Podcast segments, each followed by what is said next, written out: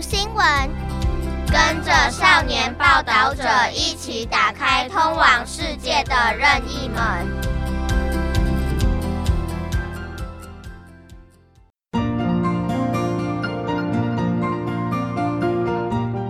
さて今週は台湾国際放送の運営母体である中央放送局と台湾の非営利メディア児童青少年ザ・リポーターとのコラボで制作している児童青少年ザ・リポーター読み聞かせコラムをお送りいたします。児童青少年ザ・リポーターは台湾の非営利メディアザ・リポーターが児童青少年のためにディープな報道を行うのに立ち上げたブランドです。ディープな報道を通じて子どもと青少年とともにこの世界に対する理解を深め未来へ邁進するのが目的です。今週のテーマは絵でわかるニュース4枚の絵から Day After Tomorrow の世界を読み解こう。台湾の冬がなくなるか世界のどこが住めなくなるかとなっています。Day After Tomorrow は2004年に制作されたアメリカの SF 映画です。地球温暖化によって突然訪れた氷河期に混乱する人々を現実味を持って描いたパニック映画です。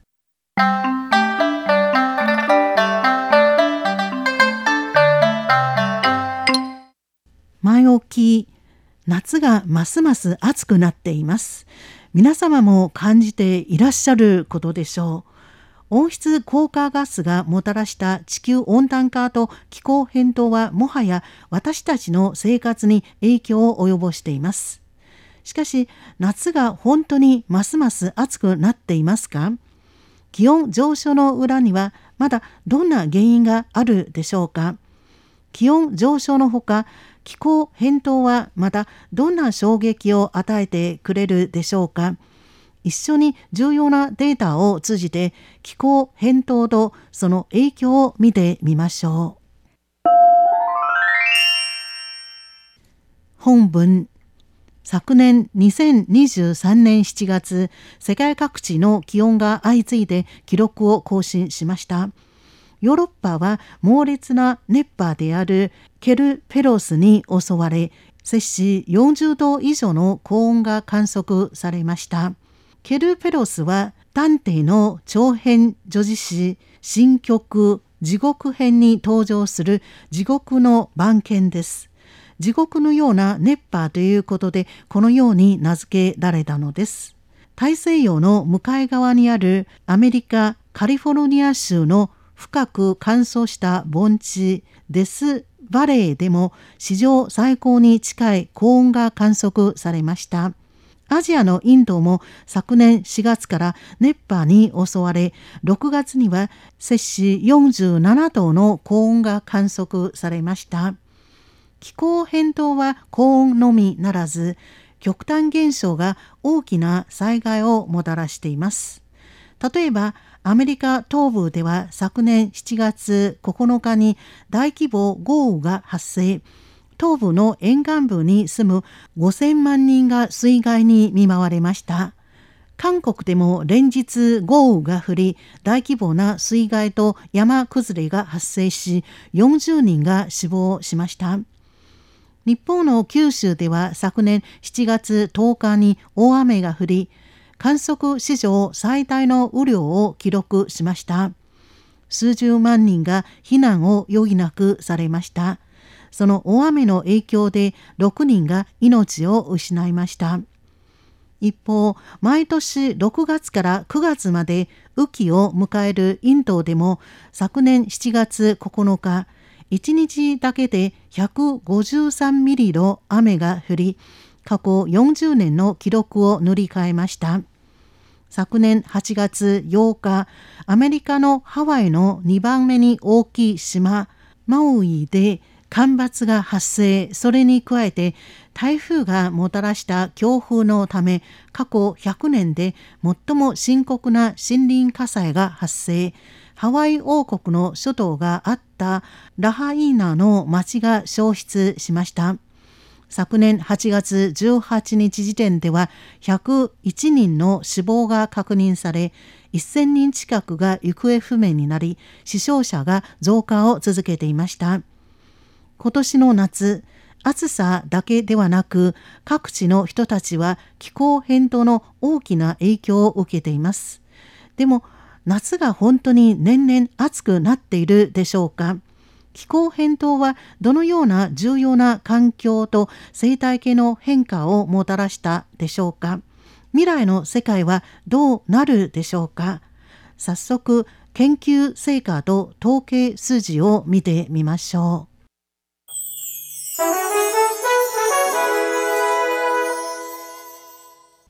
この40年全世界の平均気温の上昇が2倍早くなっている。アメリカ航空宇宙局 NASA の分析によりますと2022年の地球の平均気温は19世紀の末のそれに比べて摂氏1.11度高くなっています。2015年と並んで地表の平均気温が5番目に高い年となりました。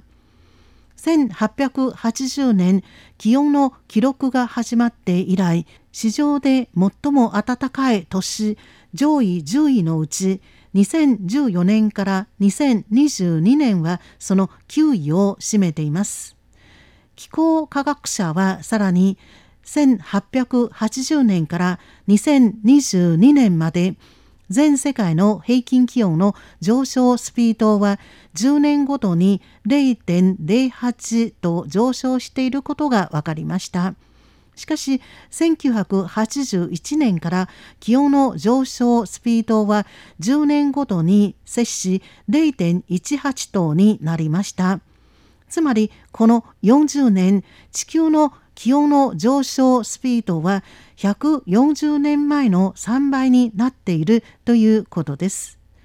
気候の専門家はその原因は近年人類が生産と消費を行う際絶えず化石燃料を使い森林を伐採したため温室効果が強まり地球の温暖化を加速させたことにあると分析しています。一方地球上で自然に生じる最も大きい気候の変動現象エルニーニョ現象とラニーニャ現象も原因の一つとされています。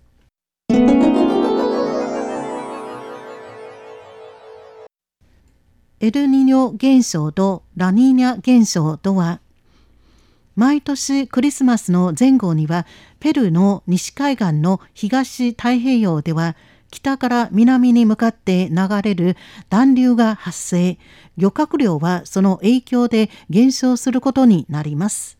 地元の漁業者はこの期間を利用して漁船や漁具などのメンテナンスを行います。地元民はクリスマスの前後に到来するこの暖流のことをエルニーニョと命名しました。この名前はスペイン語では養子イエス・キリストと男の子の意味があります。科学者はペルーの漁業者の言葉を借りて2年から7年まで数年おきにペルー沖や太平洋中部赤道付近で発生した海水温が高くなることをエルニーニョ現象と称しています。しかしこの海域の海水温が非常に冷たくなる時もあります。全世界の気候に対する影響はエルニーニョ現象と正反対になっていることから科学者はそれにラニーニャ現象という名前を付けました。ラニーニャはスペイン語では女の子の意味です。中央研究院環境変遷研究センター人為的な気候変動擬態センターの許光雄執行長によりますと過去数年全世界はラニーニャ現象を経てきました。理論上では地球の温度が下がるべきですが各地では高温が観測されたというニュースが相次ぎました。そして科学者は今年に始まったエルニーニョ現象に驚きましたこれまでエルニーニョ現象が発生すると東太平洋の海水温が高くなりましたが今年の観測では全世界の海水温が高くなっています。世界気象機関 WMO はエルニーニョ現象と人類が出した温室効果ガスの影響で向こう5年の地球の温度は記録を塗り替えると警告を発しています。数年後、地球の気温の上昇スピードは摂氏1.5度の警戒線を上回ると予測されています。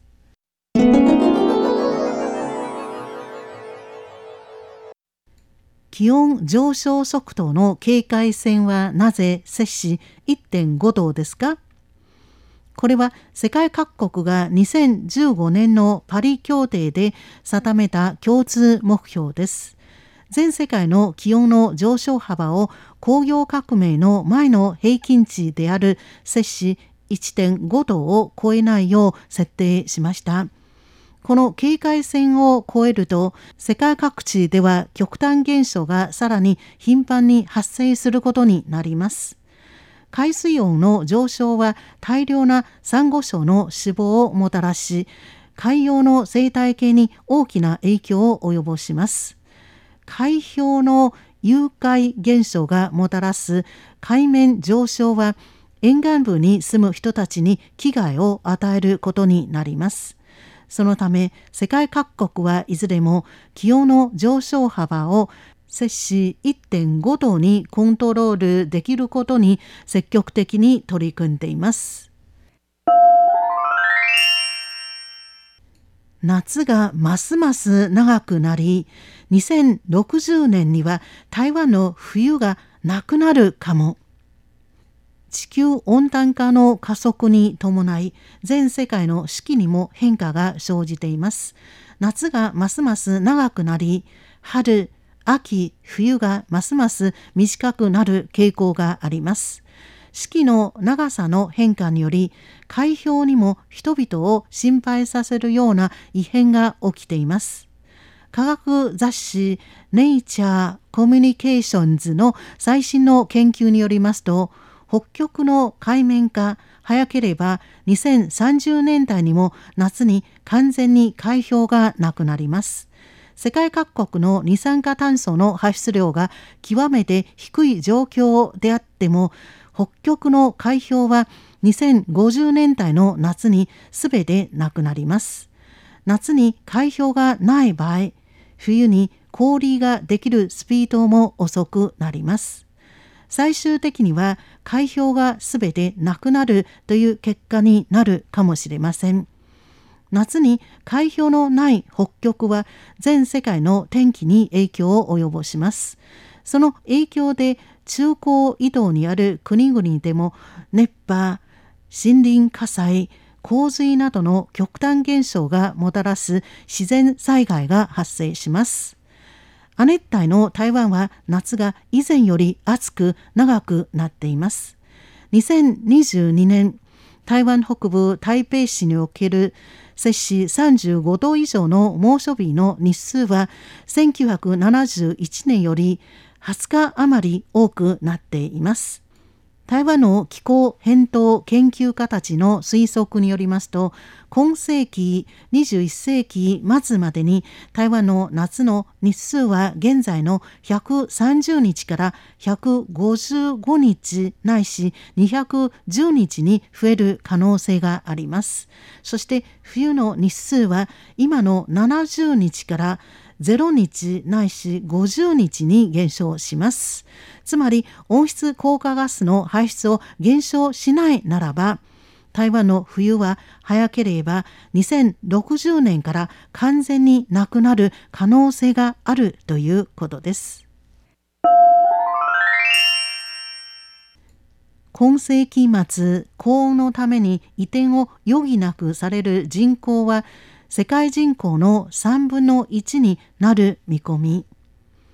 なぜ気温の上昇するスピードに特に関心を寄せる必要があるかと言いますと日常生活に影響するからです。高温は命を脅かすほか生産力の低下と農産物の収穫減少を招きより多くの人口の移転と疾病の感染を加速させます。そのため全世界の平均気温の上昇に警戒を高めなければなりません。最近の研究によりますと世界各国の気温が今の数勢で引き続き上昇し全世界の平均気温が摂氏2.7度を超えるならば今世紀末には極めて危険な高温の環境に住む人口が全世界人口の3分の1を占めることになります。極めて危険な高温の環境というのは年間平均気温が摂氏29度を超えるところのことです。気温が摂氏29度を超えると人類の温度の調整機能や認知機能などの体の機能に影響を及ぼし熱中症の致死率が高くなります専門家の予測によりますと将来西アフリカとペルシャ湾は極めて高温の地区になりますブルキナファソ西アフリカの国マリ中東の国カタールアルバアラブ首長国連邦などの国々は国家の領土全体が人類の居住に適さなくなります。同研究もインド、ナイジェリア、インドネシア、この3カ国の多くの人たちは移転を余儀なくされる可能性が高いと予測しています。最も心配されていることは、これらの国々のうち多くの国は気候変動がもたらした災害に向き合う資源にかけている低収入国家です。そのため将来いかにしてこれらの国々の人々に協力して居住に適するところを探すかが課題になります。地球の平均気温が摂氏2度上昇すれば99%のサンゴ礁が消える地球の平均気温が上昇を続けています人類の生活様式に大きな衝撃を与えるほか大自然の動物と植物にも大きな影響を及ぼしています。逃げる場所がなくなります。IPBES 政府間生物多様性と生態系サービスに関する地球規模評価報告書は2019年に1000ページに上る指標性のある生態系報告を発表しました。その中では地球温暖化の問題がコントロールできなければ多くの動植物が地球からなくなる可能性を指摘し警戒を呼びかけています。高温の影響を受ける可能性のある動植物のうちサンゴ礁への関心が特に高いです。海水温の上昇はサンゴ礁の生態系に直接影響を及ぼすからです。そのためサンゴ礁は気候変動の影響を観察する重要な指標になっています。サンゴ礁は全世界の海底面積の1%にしか生息していませんがおよそ25%の海洋生物に生息地を提供しています。そのためサンゴ礁は地球上生物の多様性が最も高い生態系の一つだと言えます。つまりサンゴ礁の存続は多くの生物の存続につながっているのです。オーストラリアクイーンズランド大学のオーベ・ヘイ・グルベア教授の研究によりますと2009年から14%のサンゴ礁が姿を消しました。2018年気候変動の理解に関連する世界の科学的技術的経済社会的情報を検討し評価する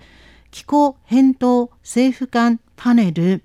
IPCC が発表した報告では全世界の平均気温が摂氏1.5度と摂氏2度上昇した時のサンゴ礁の状況を説明しました。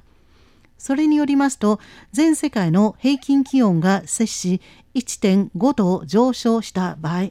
サンゴ礁は70%から90%減少します。しかし地球の平均気温が摂氏2度上昇する場合99%のサンゴ礁がなくなるということです。そのため海洋における貴重なサンゴ礁の生態系は今非常に危険な状態にあります。